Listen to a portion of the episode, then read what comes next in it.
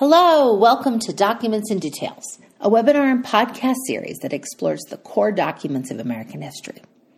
Today we are joined by our host, John Moser of Ashland University, and panelists Eric Sands of Berry College and David Krugler of the University of Wisconsin Platteville. In honor of the upcoming 2022 congressional elections, we've chosen to focus this episode on the evolution of party politics, and in particular, on the weakening of the party system. Join us as we dissect the 1912 platform of one of the most successful third parties in American history, the Progressives. Good evening, ladies and gentlemen. My name is John Moser. I am professor of history and chair of the Department of History and Political Science, as well as chair of the Master of Arts in American History and Government program at Ashland University. And I'd like to welcome you all to another episode of Documents in Detail Teaching American History's webinar series, in which we bring together thoughtful scholars to have a conversation about historically significant documents. We encourage all of you joining us this evening to participate in that conversation by submitting questions via the Q&A box. Please stick to the Q&A box, not the chat box, so I don't have to go back and forth from place to place. We will get to as many of those questions as possible.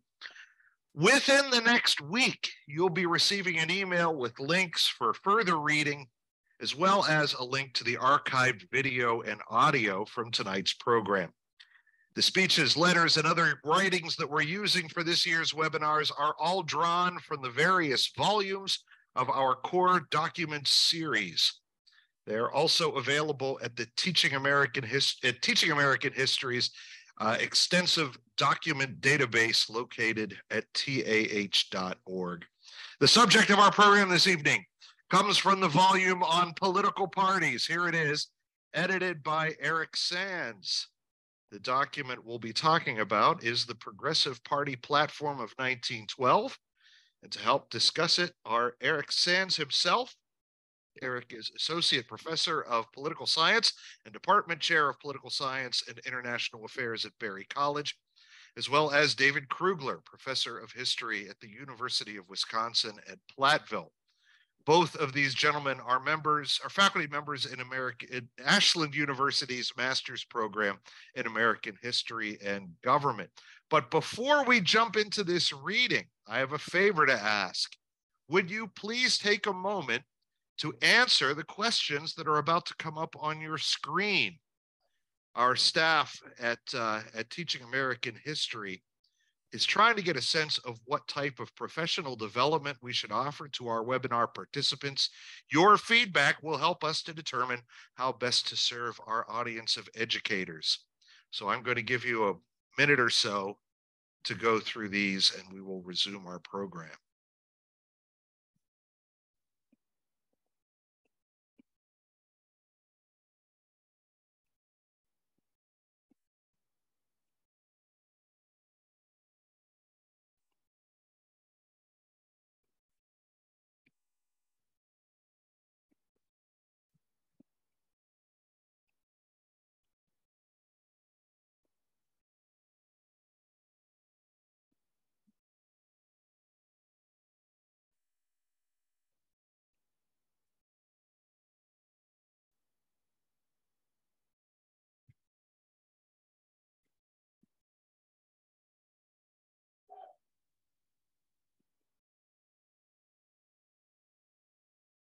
All right. So, Eric, Dave, glad to have you with us tonight.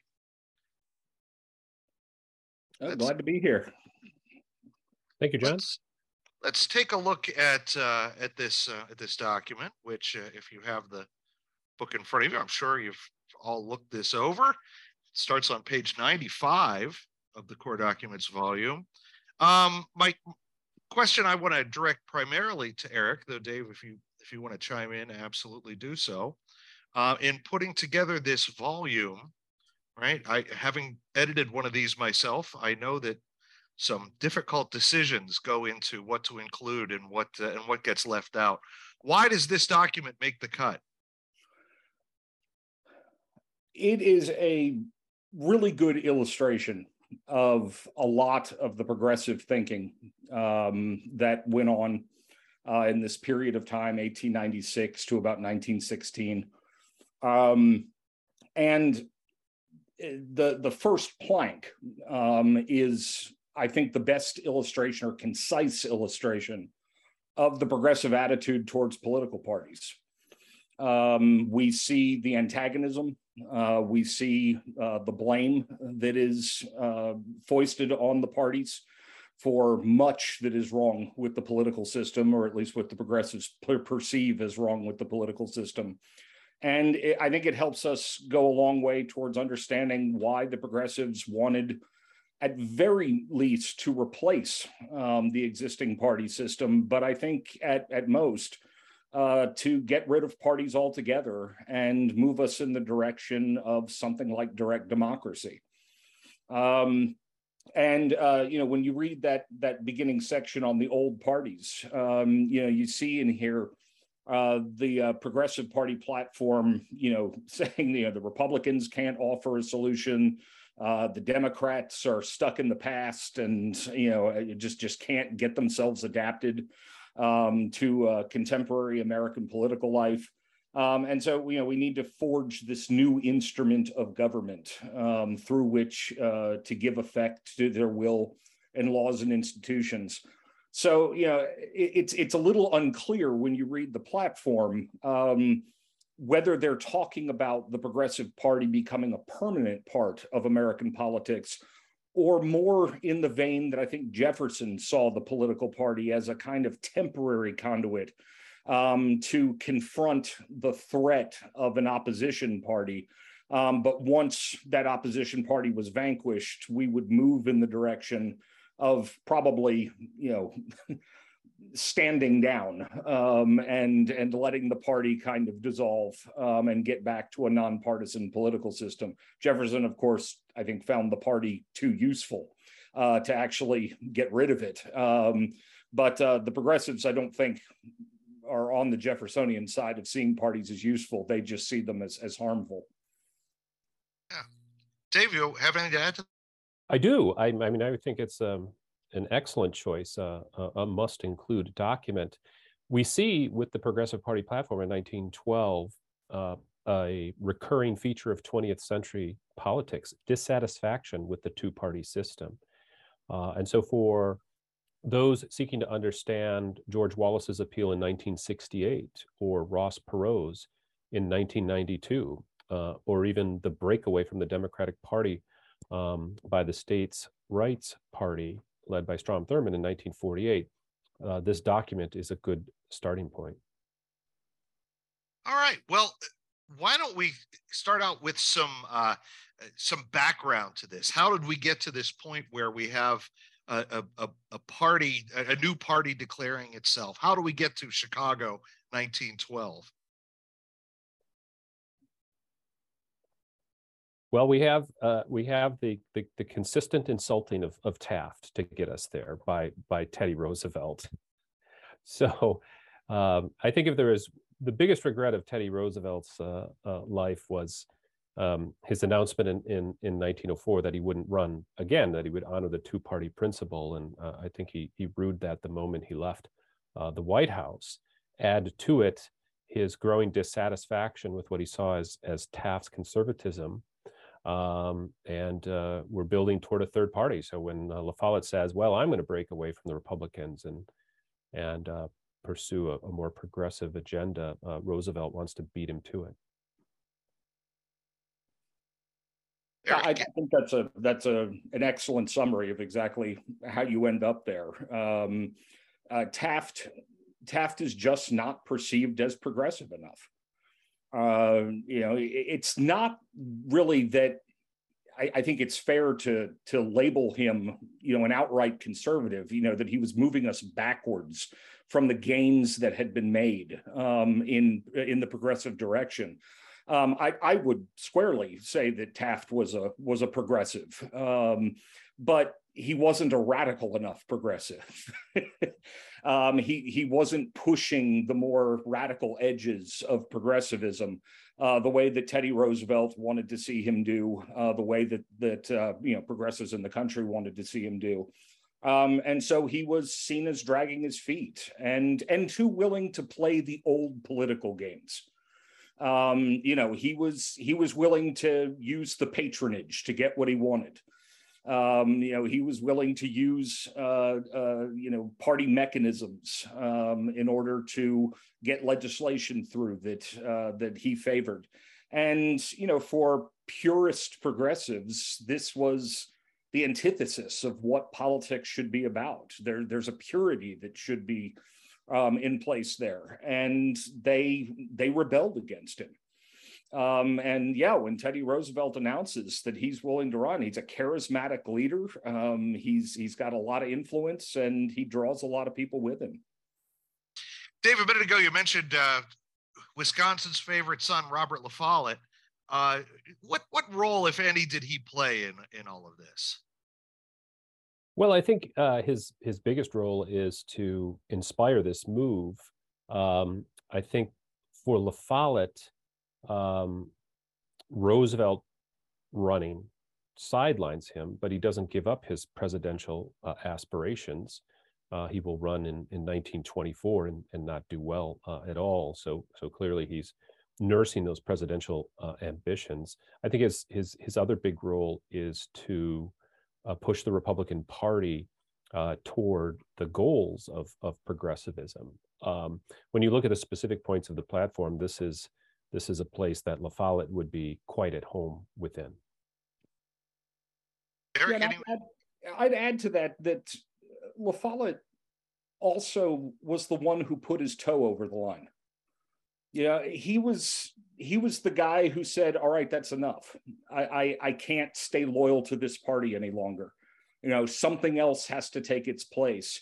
Which I think made it much easier for Roosevelt um, to take that turn um, in 1912. Uh, you know, Roosevelt was was very much a part of the Republican Party, and you know there was very very likely going to be a real sense of betrayal um, if he went off in a, in a third party direction.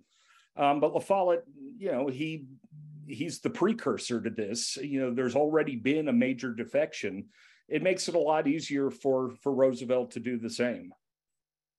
What did La Follette? I don't want to go off uh, too far into discussing La Follette, although I found find him a fascinating individual. What did Roosevelt and La Follette think of one another?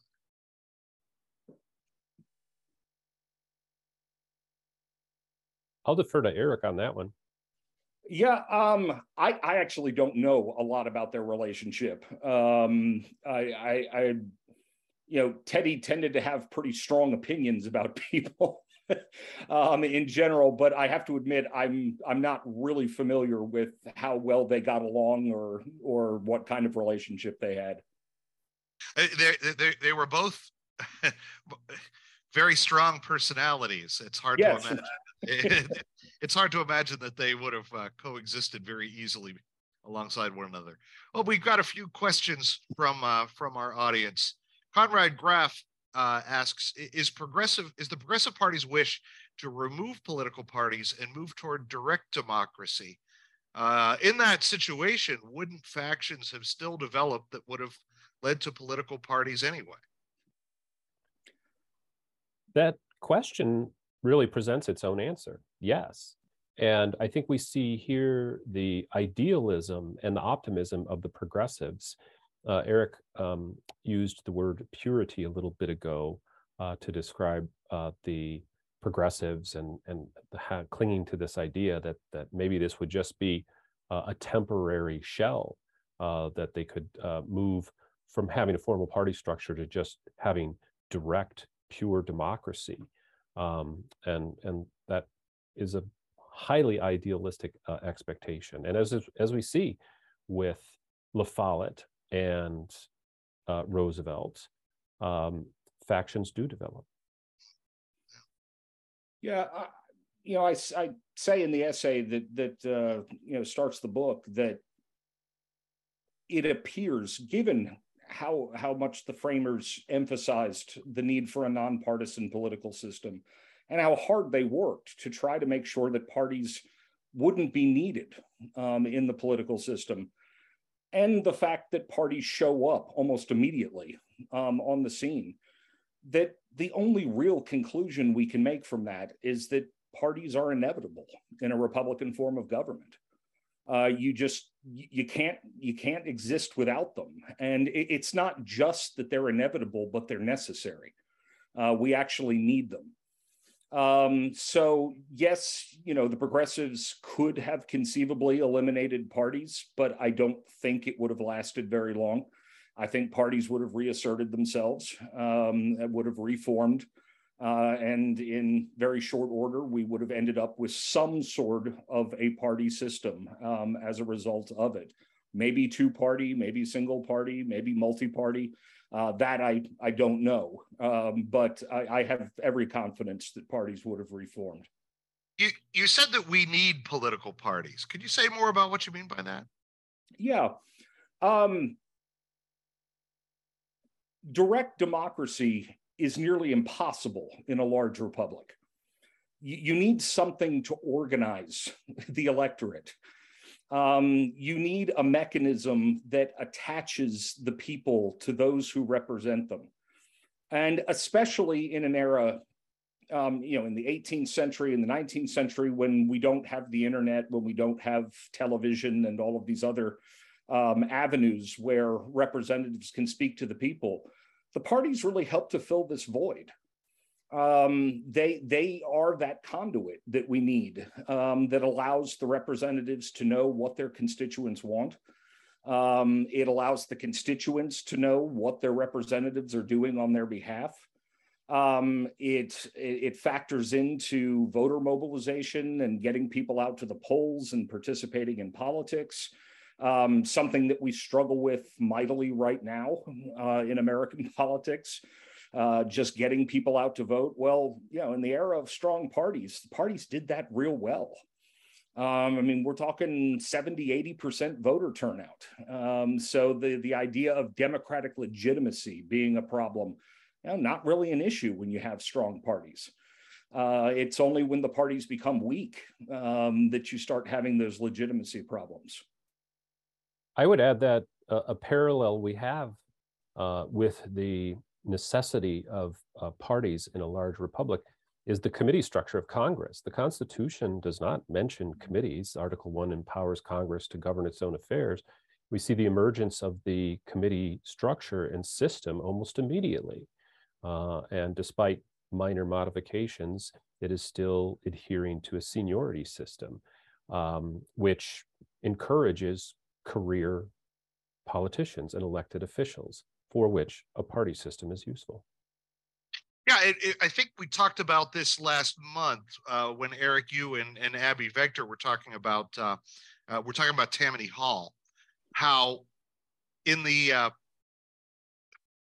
1912 uh, really shows a, a, a weak voter turnout, certainly compared to the kind of turnout that you would have seen up through the 1890s, right?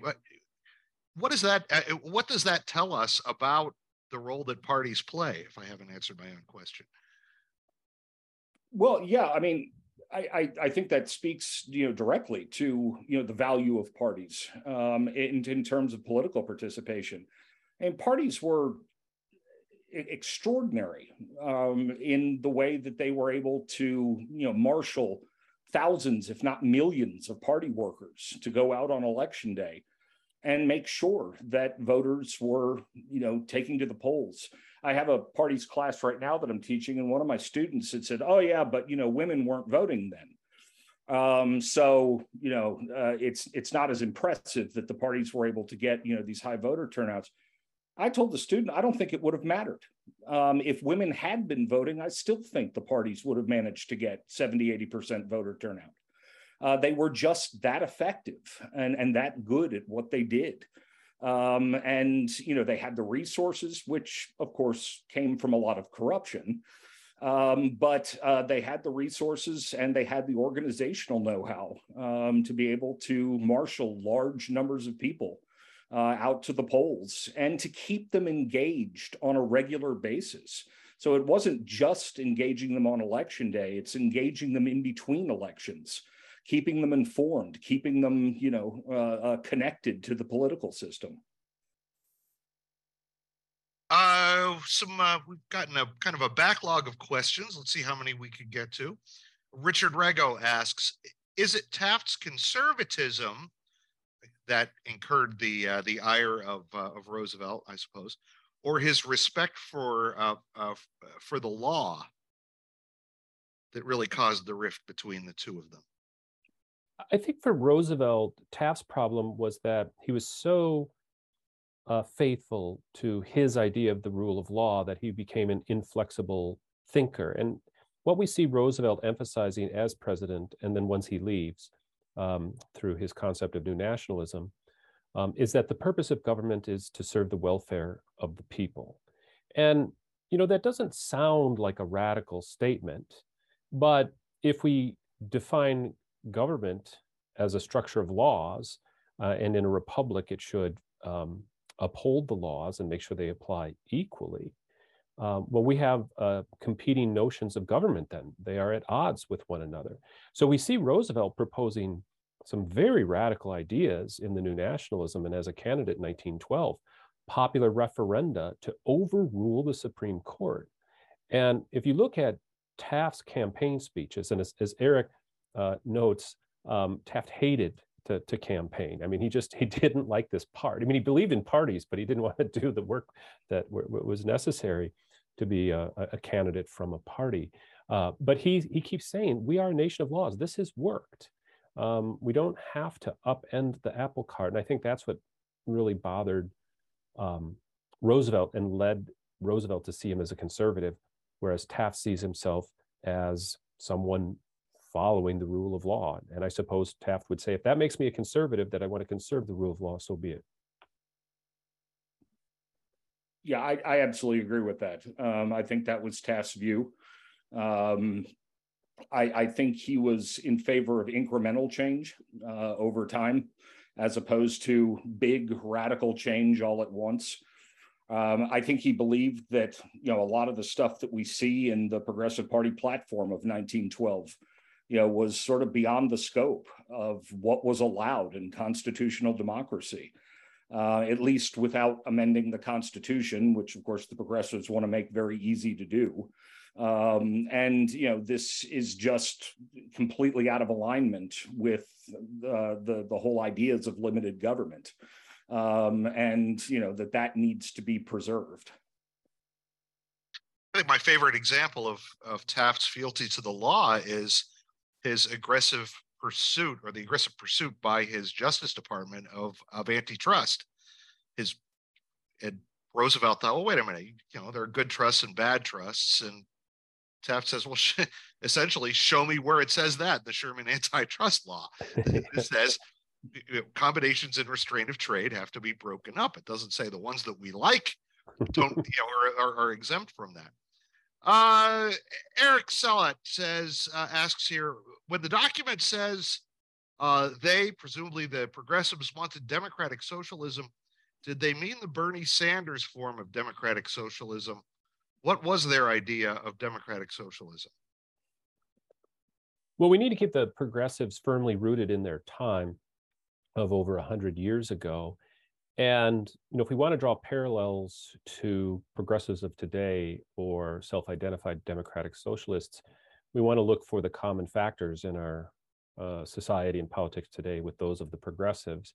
So, with the, for the progressives, the effects of industrialization were paramount. I mean, you see again and again in in this platform, but but also in progressive speeches and in the rhetoric of Roosevelt and of Wilson too, who we haven't brought in, but but perhaps deserves uh, mention since he's the, a candidate in 1912 and and he's the one who wins. And and they're saying pursuit of happiness is not possible when industrial corporations immiserate so many workers and and government needs to step up and put in wage laws and and um, set uh, minimum requirements for conditions and, and provide compensation for those hurt on the job um, uh, and so on. So if we see parallels with advocacy today for such policies, yes, there's a similarity, but um, you know the progressives are, are, are dealing with a world that um, has uh, raised the standard of living, but brought so much upheaval because of industrialization and immigration is is transforming the country. I mean, those are just two notable differences with our own times that we should be mindful of. Yeah, that's a good point. Um, when I read through the platform of 1912, you know, I really read the New Deal. Um, I, I really read the precursor to the New Deal. I see Social Security in there. I see, you know, a lot of elements uh, that FDR is going to bring about with the uh, the help of a major crisis um, that is going to help legitimize a lot of these things um, that the progressives don't get. Um, you know, I guess the interesting question is how much would these progressives have embraced the Great Society? Uh, would would the Great Society's principles um, have been something that would mesh with progressivism? Um, and you know, I I think the answer is at least some of them would be. Um, certainly, progressives today uh, still advocate policies um, out of concern for inequities in the marketplace which is, I, I think, very analogous to what progressives were worried about uh, in 1912. Um, you know, the uh, the social justice and the environmental pieces and things like that. I think those are harder to uh, to to to say. I mean, TR certainly conservation. Um, uh, you know, a big environmental theme uh, going on with him. Uh, you know, was that shared by other progressives, you know, outside of that, um, you know, a little harder to say. Uh, you do notice when you read through the platform of 1912, there's nothing on race. Um, that's a that's a big omission that you see in here. Um, so you know the connection between these progressives and you know the progressives of of the 1960s um, who were very concerned, of course, with race and, and dealing with the pernicious effects of segregation. Uh, that didn't seem to really get on their radar in 1912. Yeah, that, that's a great point. And you know, the one candidate who is talking about race in 1912 is the the alleged conservative. It's it's Taft, yeah. and he's, he's speaking to the African American electorate, um, those able to vote. The the majority of African Americans live in the South, and voting rights stripped by, by 1912 uh, for the most part. But um, in Elkton, Maryland, uh, Taft says, you know, if the progressives get their way. If you know, if you allow the tampering with the Constitution, um, they're going to go after, or somebody's going to go after the 14th and 15th Amendments, and that's going to affect African Americans. So, you know, he's making an appeal to uh, a portion of the electorate that's still loyal to the Republican Party and saying you need to be uh, aware of the consequences here uh, of these changes if the if they get their way. I had never heard of that speech before. I, I want to look. I want to look into that. Uh, yeah, it's it, it it really is interesting. W. E. B. Du Bois famously endorses Wilson and right, right. something that he would he would really regret later on but uh, uh, Du Bois didn't have didn't find much to choose from among the uh, among the field of candidates. But I wasn't aware that that Taft had made that kind of uh, that kind of outreach. But it certainly is the case that African Americans stuck with the uh, those who were who were able to uh, who were able to vote, which was a pretty small number of them. But I do know that they stay stuck with the Republican Party.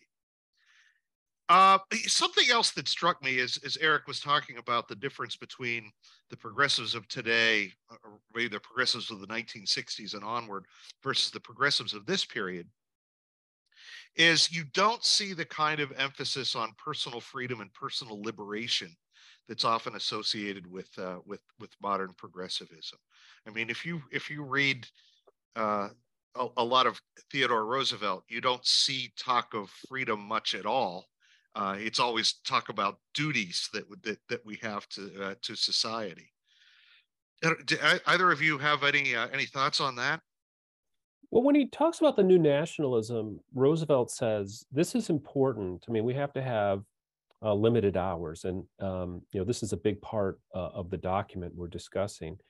And Roosevelt explains it this way: we need people to be able to go home from work and, and have free time um, and to participate in their communities. So, you know, he's talking about free time and more freedom, but then as you noted, John, he's bringing it back to a, a, duty, but saying this is this allows people to become good citizens. If they're working all the time and, and exhausted, they just they can't engage, and that's not true freedom. That's not republicanism.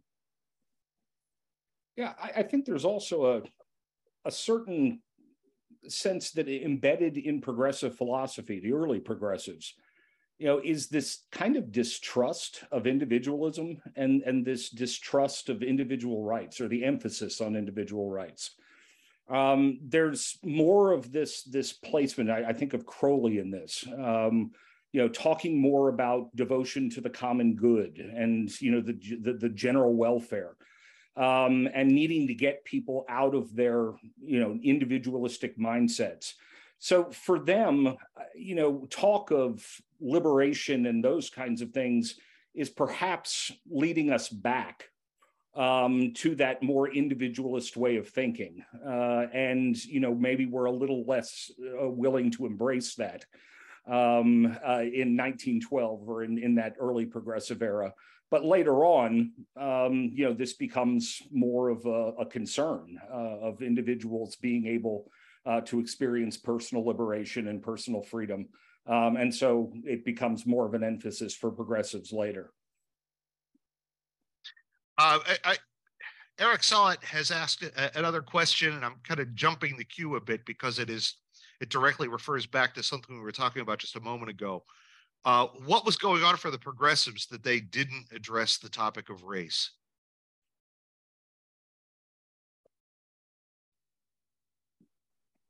I think the progressives um, are just so focused on industrial problems and what the role of government is that they're not understanding how determinant race is in what happens in American politics. I mean, they kind of brush up against it when when they accuse the Democratic Party of of being neglectful of the people, and when they talk about the major differences between states. But you'll notice in the document when they talk about how uh, a worker can have a very different life from one state compared to the next, they're doing so from this uh, position that you know industrialization and the negative effects are the are the true problem. I mean, you could take that same framework and say, uh, why is it that um, African Americans can vote um, in in Ohio, but if if they cross south and get to Kentucky or further south, they can't vote. You know, that's that's a problem the progressives could have talked about, but I think they were just so focused on these macro problems brought by industrialization that they weren't interested.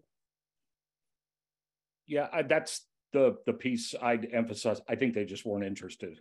Um, I, I think for them, race was a was either an issue too far um, in in terms of a, an intractable problem that they didn't think that they could really make much in the way of inroads into, or uh, most cynically, you know, they were probably racist themselves and didn't really care about it all that much. And, just to add to that quickly, you know, if, if we're talking about race in 1912, we also need to understand that that the term race encompassed lots of Europeans who were not considered white.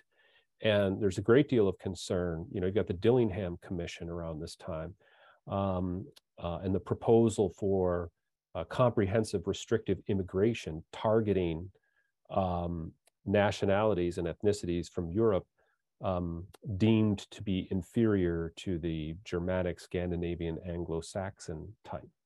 Um, so, you know, the, the, conceptions of race that are prevalent at the time um, are, are different than our, our own today. And, and, and one can see that in, in, in Roosevelt himself. Yeah, I, I, one thing I would add, uh, even though Roosevelt was was the the first as president was the was the first president to uh, to have a, a, a, black man at the White House, uh, and that was uh, that was Booker. Was that Booker T. Washington or Oscar de Priest? I think it was Booker it, T. Washington. It was Booker T. Washington. Yeah, uh, for which he got lots of uh, lots of criticism from whites. I, it, Roosevelt himself was a believer in in racial theory So he, he was certainly not a believer in the equality of the races. I had also read that he was convinced that there were Southern progressives who could be won over to his cause.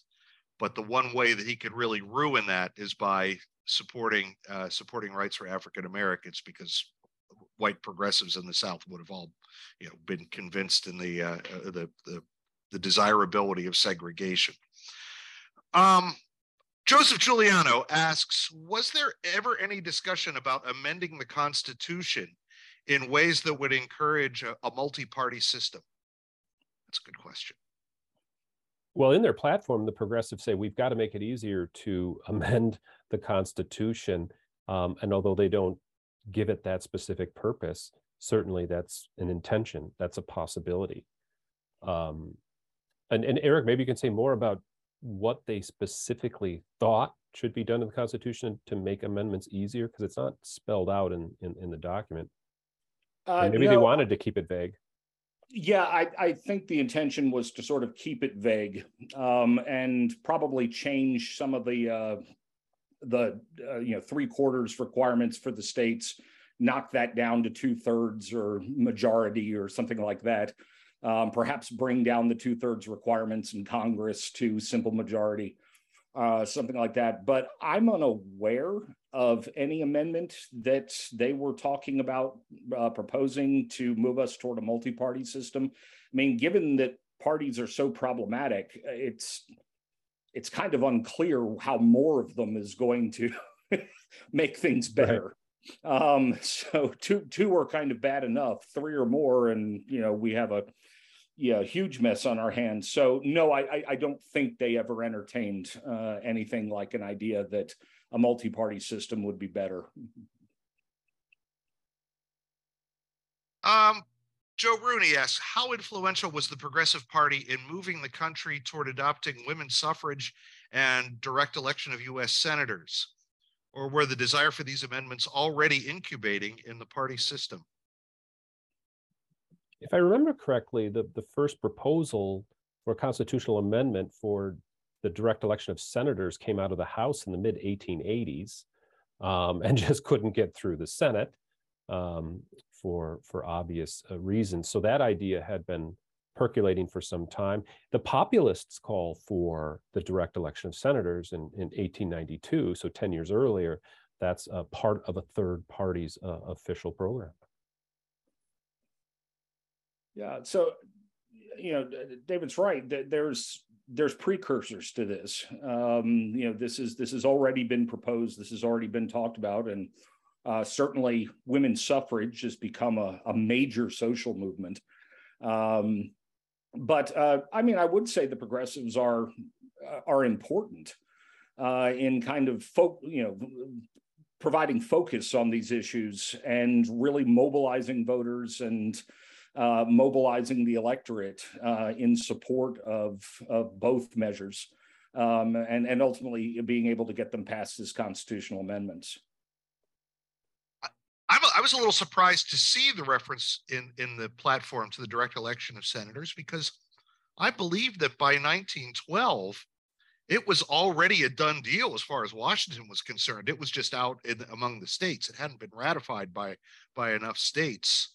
So yeah, it seems strange to me that part of their national platform is pushing for something that had already been established. Do you know anything about uh, any insight on that? I mean, it goes into effect in 19, it's ratified in 1913. So yeah, yeah, it would have to be out by then, uh, the same year as the income tax. Those, those are the 16th and 17th uh, amendments. Yeah, and what I know about the the election of 1912, that never comes up as an issue. I mean, Taft is all for it. He he had, he had you know, but it wasn't even it wasn't even before anyone in uh, in Washington. Anyway, uh, Kimberly Kowalski asks, would it be fair to say that the progressives believed that the country belonged to the people and uh, and and they were the, the ones who were most interested in the public welfare what did the progressives think of states rights uh, i think yes absolutely um, they see the government as representing the welfare of the people. I mean, this is Roosevelt's uh, consistent uh, message. Um, and they are wary of, um, you know, they did. They don't, they don't, mention the Tenth Amendment, but but you know, you get a, a sense the progressives are are suspicious of of that amendment because of the way it empowers states. So when they talk about the need to have uniform uh, laws regulating uh, workplace conditions and, and, and wages, that that's you know running roughshod over over states' rights, and, and they're looking to the federal government to carry this out. So, um, states' rights um, are an obstacle to the progressives for most of their goals yeah, the progressives seize control of the Commerce Clause. They seize control of the taxing power uh, and use those as ways of overriding federalism in the Constitution. And in their platform, um, in the uh, plank on nation and state, um, I think they very clearly uh, take a stand uh, against the states uh, in favor of the national government. So he says, you know, up to the limit of the Constitution and later by amendment of the Constitution, if found necessary, we advocate bringing under effective national jurisdiction those problems which have expanded beyond the reach of the individual states. Um, so national jurisdiction over national problems and stop, you know, having the states try to regulate child labor because they can't do it. Um, we need to turn this over to the national government. But that final uh, statement, the extreme insistence on states' rights by the Democratic Party and the Baltimore platform, demonstrates anew its inability to understand the world into which it has survived or to administer the affairs of a union of states which have in all essential respects become one people. Um, so know, we're we're not really a nation of states anymore. we've we've really become a, a, single nation that needs a single government to administer public affairs and to pursue the common good. I I'm not remembering now. Did well they make reference to the Baltimore platform. So I guess that means that the the, the Democratic convention had already occurred, or had the platform been drafted before that? And there's a reason why I'm I'm asking this. I had read that Roosevelt Roosevelt thought his only real shot at being elected was if the Democrats elected a, a, a, a conservative rather than someone like Wilson. And as soon as Wilson was was was the nominee, he kind of not that he had any particular respect for Wilson, but because but Wilson was significantly progressive, that it destroyed Roosevelt's idea that he was going to draw all the progressives of both major parties into this into this alliance. Do, do either of you know anything about that? Well, the date on this document is is November fifth, nineteen twelve. So um, this must be a very late revision uh, of the uh, the platform uh, released to have impact upon upon the vote. So um, I, I, don't know the earlier incarnations, but I would suspect that um, that reference to Baltimore came came later after the Democrats convention. Yeah, I'm almost positive that the that the progressive convention was came before the Democratic convention. Yeah. Eric, have anything on this? Um, I'm I'm not entirely sure um, what what the dates are on them um, actually, but um, I, I the, the, tickle I have in the back of my brain uh, seems to remind me that the uh, the progressive convention did come first. Yeah, yeah. Okay. Yeah, that's interesting. Thanks.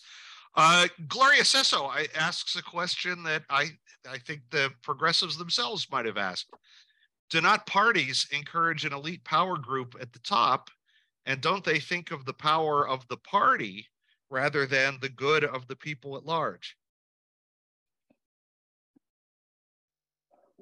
Well, parties can do that. Um, I, I, don't know that they have to do that. Uh, but some of this is a consequence of parties becoming so big in the 19th century. I mean, these become organizations with millions and millions of members. And you just can't run an organization like that democratically. Uh, it just doesn't work. Um, you can't have them all casting a vote for a nominee. uh, and and totaling up the votes and and deciding you know which which candidate is going to get the nomination at that point or you know having millions of members participating in writing a party platform I, it just it, it can't happen and so you know it, power has to become more centralized and and the organizational structure has to become more hierarchical. Um, and that's exactly what happened with the parties. The power starts to you know move upward into the hands of the party bosses. Uh, they're making more and more decisions on behalf of everybody, um, and that trickles down to uh, everybody else in the party. Um, and they do become very corrupted um, in, in the process. Uh, they aggrandize themselves, uh, they get in bed with the corporate trusts. Um, it, it really does become a mess of, of these elites not really catering to uh, the needs of the people. So, I mean, that part of the critique was right. The question is whether parties have to operate this way or whether it had to turn out like this. And I think some of that comes down to statesmanship, um, you know, the type of leaders that you put in place and give power to. And I, I think in, in many cases, the parties just made bad decisions uh, about who was placed in charge and who had power um, instead of you know people who might have been more concerned about the common good and more concerned, like in the populist era, um, of the, the, the plight uh, of the people. I think the progressives see political parties at this time as little more than corporations, and the the the platform speaks of parties as if they can be re- regulated in the same ways corporations can be regulated. Um, you know, they they have some pretty um, big proposals for placing limits uh, on the parties, um, and and that's shows an interesting outlook on them. I mean, they're fitting everything into this this view of of, of America as uh, being ground up by industrialization. I mean, political parties are uh, and the way people express themselves through them. I mean, that that gets to the vote and it gets to to, to free speech issues. Um, but the progressives want to limit the power of parties and the power of interest groups to influence the parties. So, you know, so there's some language in this document that sounds very modern, certainly very familiar. It, it calling for the registration of lobbyists, um, which, if we look at it from another way, is is placing a burden on someone's commercial activity, right? I mean, if this is what they do for a living, this is their economic endeavor, why is a particular restriction placed on, on them? Uh, but for the progressives, this is necessary for the welfare of the people. Yeah, yeah, they they talk about you know uh, campaign finance reform as well, um, you know, and which is an issue we're still grappling with in contemporary politics. Although I, I would point out for all of these, you know, party reforms that they're specifically arguing for, um, the most effective ones were the Australian ballot, civil service reform, um, and uh, primaries. Uh, you know, these these were the things that did more damage to the the political parties than anything else. I want to ask, uh, uh, since we're we're coming toward the end of our time, why didn't the progressives have more success in 1912 than they did? And uh, because in, in fact, they the, the party didn't last very long. And why do they still matter? Or, or what what difference did they make given how seemingly unsuccessful they were? Well, I would say they build on the foundation provided by the the populists and and and make possible uh, some major reforms in terms of how the parties operate in the primaries, uh, as as Eric noted. Uh, they provide a foundation for social insurance, as Eric said at the at the top of the hour. Um, there's so much that sounds like the New Deal here, so they matter just for that reason because the New Deal harkens back so much um, to this platform and to the goals of the progressive. So um, even if they don't make it as a political party, um, they greatly influence the two durable, long-lasting parties. Yeah, I, I, I agree with that. Um, the progressives introduced an entirely new way of thinking about American politics. Um, you know, they give us the living constitution. Um, uh, you know, something that is is embraced by every student that I have in Intro to American Government. Um, you know that the Constitution needs to be adapted and changed to keep up with the times. Um, and I mean, this is a this is a very progressive idea. I mean, this is something you find in in you know lots of progressive writings. Um, and certainly the progressive policies uh, that are advocated, you know, they don't all come to fruition um, in you know the 1910s and the 1920s, but we do see an awful lot of them show up in the New Deal uh, or after. Um, so you know they they do end up making a, a pretty significant mark um, on American politics. Um, you know, to the other part of your question, uh, why don't they have more success? Well, in a way, I, I think part of the answer to that question, I think there's a lot of answers to that question, but part of the answer to that question is that they refuse to embrace themselves being a political party. You know, they they don't get out there and raise money. They don't get out there and mobilize. They don't get out there and you know try to rally the troops and you know do all of the things that parties need to do to win elections. Um, to to a certain extent, I have always perceived the progressives as being more of a social movement than a political party. Um, that becoming a party is in a way kind of selling out. And by the way, I would say there's kind of an analogy to be made with the Tea Party in that same way. Um, you know, the many, many members of the Tea Party were very, very reluctant um, to move in the direction of becoming a formal political party uh, because they thought they would sell out on the purity of their principles um, if, if they embraced party politics. Uh, so I, I, think that's one of the things that ends up hurting them in 1912. Okay. Uh, let's see. I want to. We have very little time left. Uh, Andrew Nappy asks an interesting question. What part of the progressive platform in 1912 would most Americans have considered the most radical and why?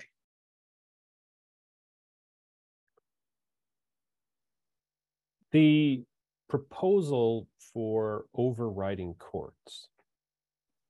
That's an idea that just didn't get a lot of traction. And, you know, and, and Eric can probably speak to this better than I can, but I wonder if it's not so much that that that people like Taft um, are saying, you know, we've always had the court system this way.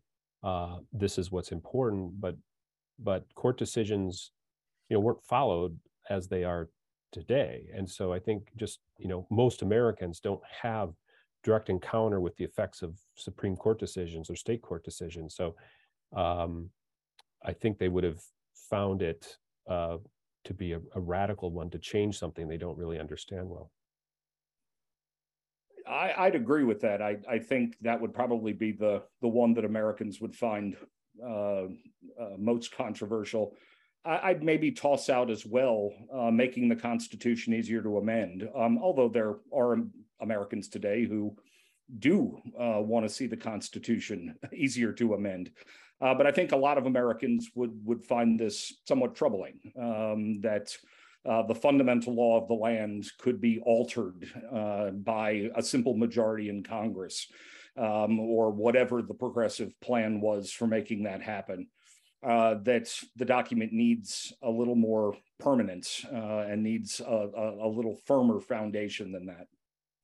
You know, when we have a um, an example from the New Deal of um, a radical progressive idea backfiring, uh, and that's Roosevelt's Franklin Roosevelt's court packing idea. You know, where he comes up with this very complex formula for expanding the Supreme Court, and it's it's it's clearly uh, engineered to drive out older conservative justices who have been ruling against uh, the New Deal, and and that's just a step too far for for Roosevelt. Um, he's just won re-election to a third term, uh, but that's no mandate to um, restructure the Supreme Court. And and the Supreme Court's the number of justices isn't set in the Constitution, but you know there's there's always been or supposed to be nine justices since very early on, and and I think Roosevelt's own supporters thought no we we should not tamper with an institution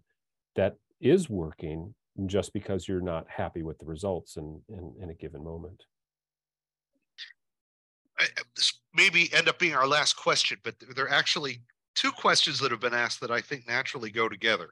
One of them is were the progressives eventually absorbed into the Democratic Party? The other is isn't Wilson a progressive? My students think he is. Yes, and yes. Uh, yeah, yeah, Wilson's certainly a progressive. Yes, I, I, agree. I think Wilson's a progressive. I've I've never really understood the argument that he's some sort of conservative. That's just never made any sense to me. Um, but uh, I would say to the first part of the question, I think the progressives are initially absorbed into both political parties. I, I, I, think it's really the case, you know, the Republicans had already become progressive by 1912, and the Democrats become progressive under Wilson. Um, and then, you know, as we start moving into the 1920s and the 1930s, these progressive ideas that are not initially picked up, um, you know, then as we go into the, you know, Harding and, you know, normalcy and all these other kinds of things, um, it's the Democrats who really, you know, run with the uh, the progressive agenda uh, during the New Deal. So I think yes, they be eventually become the progressive party. Right. You know, and, and Warren G. Harding is so often presented as um, the Republican president who takes the country back to normalcy. And certainly when you look at his campaign rhetoric in 1920, he, he, he is anti-reform. He, he is hammering home the message that Americans are tired of reform. And yet during his first year in office, he signs the Sheppard-Towner Act, uh, which provides federal funds for visiting nurses, good mother programs, uh, infant care, all to lower the uh, rate of infant mortality uh, in the country. This is straight up progressivism, and, and Harding signs it. Yeah, I always I always thought there was a at least an article, perhaps a book on the extent to which progressivism persisted in the 1920s. And I'm not talking about Robert La Follette's 1924 campaign. Right. It, it the progressive ethos suffused everything, even at a time when somebody like Calvin Coolidge, whose rhetoric is is directly anti-progressive. It's uh, progressivism is just kind of in many ways regarded as common sense. Uh, we have I reached the end of our time. Uh, do either of you care to make a final statement about this document? Something that uh, that those uh, those in attendance might want to remember.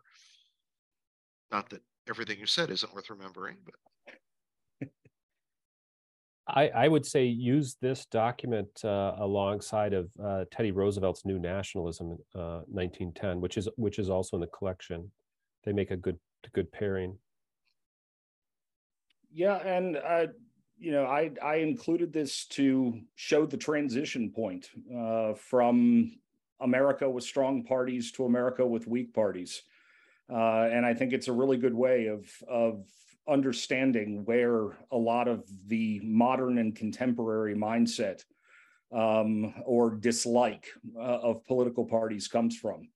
Uh, and maybe a reason why we want to do something about that, because I happen to have a, a very positive view of parties. Excellent. Well, I, I want to thank both of our panelists, Eric and David. I also want to thank our participants for their questions. Uh, it, uh, as a reminder, you'll be receiving an email within the next week. That email will include a link for further readings. It will also contain a link to the archived webinar. We really hope that, we, that you'll share that with your colleagues and get it out there on social media. Uh, if you've enjoyed tonight's webinar, please consider taking an online graduate course or an in-person graduate course in our Master of Arts in American History and Government program. As I said at the outset, uh, both of these gentlemen teach in that program, as do I. You can find more information about our course offerings, as well as all sorts of other resources for teachers at teachingamericanhistory.org. Our next edition of Documents in Detail will take place on Wednesday, November 16th. Uh, at that time, we'll be talking about the Pacificus Helvidius debate of 1793 1794.